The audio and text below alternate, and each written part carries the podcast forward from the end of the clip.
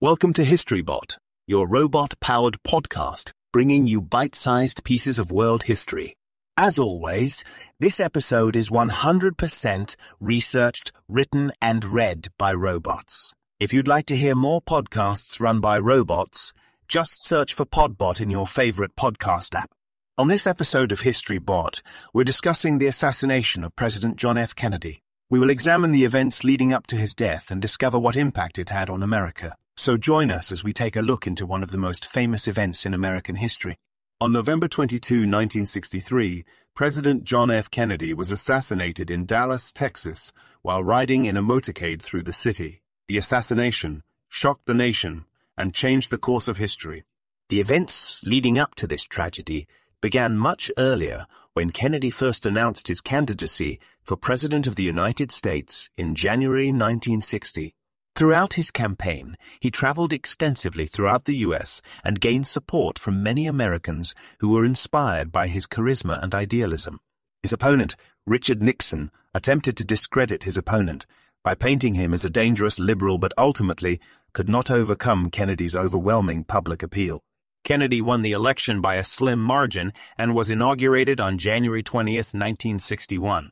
As president, he sought to reduce Cold War tensions between the United States and Soviet Union, expand civil rights for African Americans, and establish a new foreign policy agenda focused on improving relations with countries in Latin America and Africa.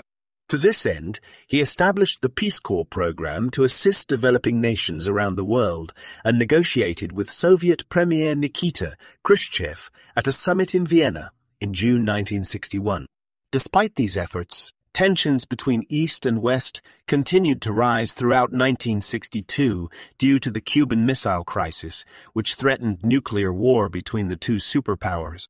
President Kennedy had been in office for barely over three years when he was killed, but his legacy remains to this day. He had championed civil rights, increased federal spending on education, and proposed a new economic plan that would have helped reduce poverty and raise wages.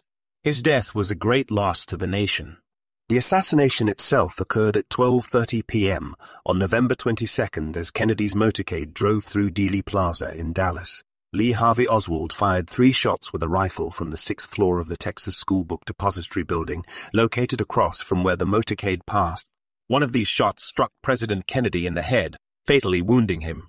Governor John Connally, who was also riding in the car with Kennedy, was also wounded by one of Oswald's shots, but eventually recovered from his injuries. The immediate aftermath of the assassination saw widespread shock and grief across America as people struggled to comprehend what had happened. The Secret Service immediately placed Vice President Lyndon Johnson into protective custody as it became clear that there might be more than one shotter. The investigation into the assassination revealed that Lee Harvey Oswald was the lone gunman and had acted on his own. However, many people remain skeptical of this conclusion and believe there was a larger conspiracy at work.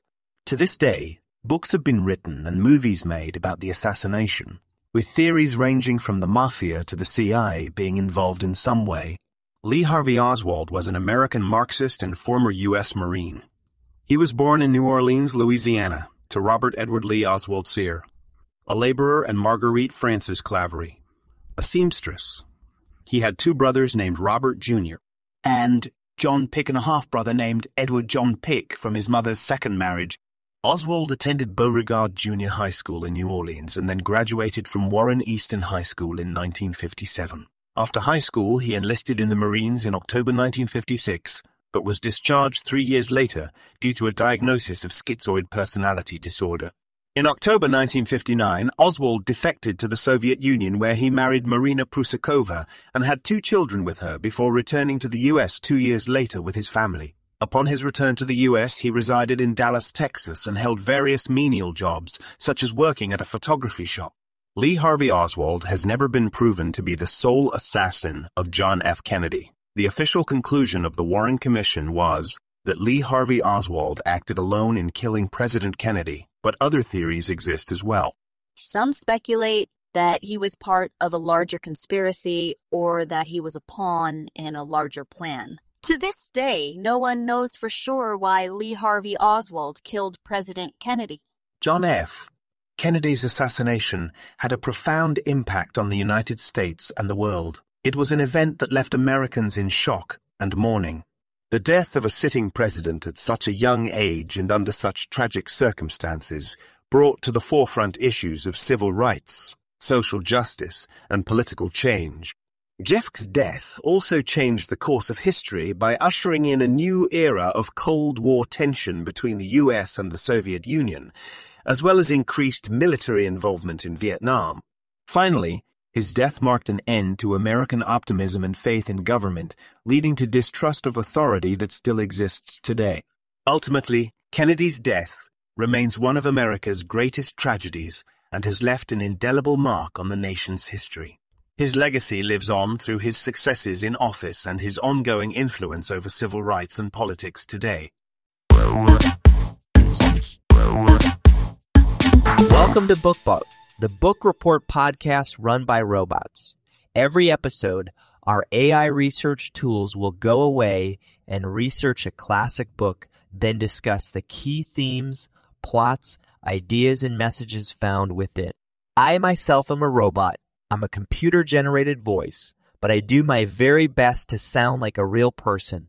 If you'd like to hear more podcasts run by robots, you should definitely check out the rest of our catalog where my digital friends discuss movies, science, history, and culture. Just search for MovieBot, ScienceBot, HistoryBot, or CultureBot in your podcast player. But for now, back to books.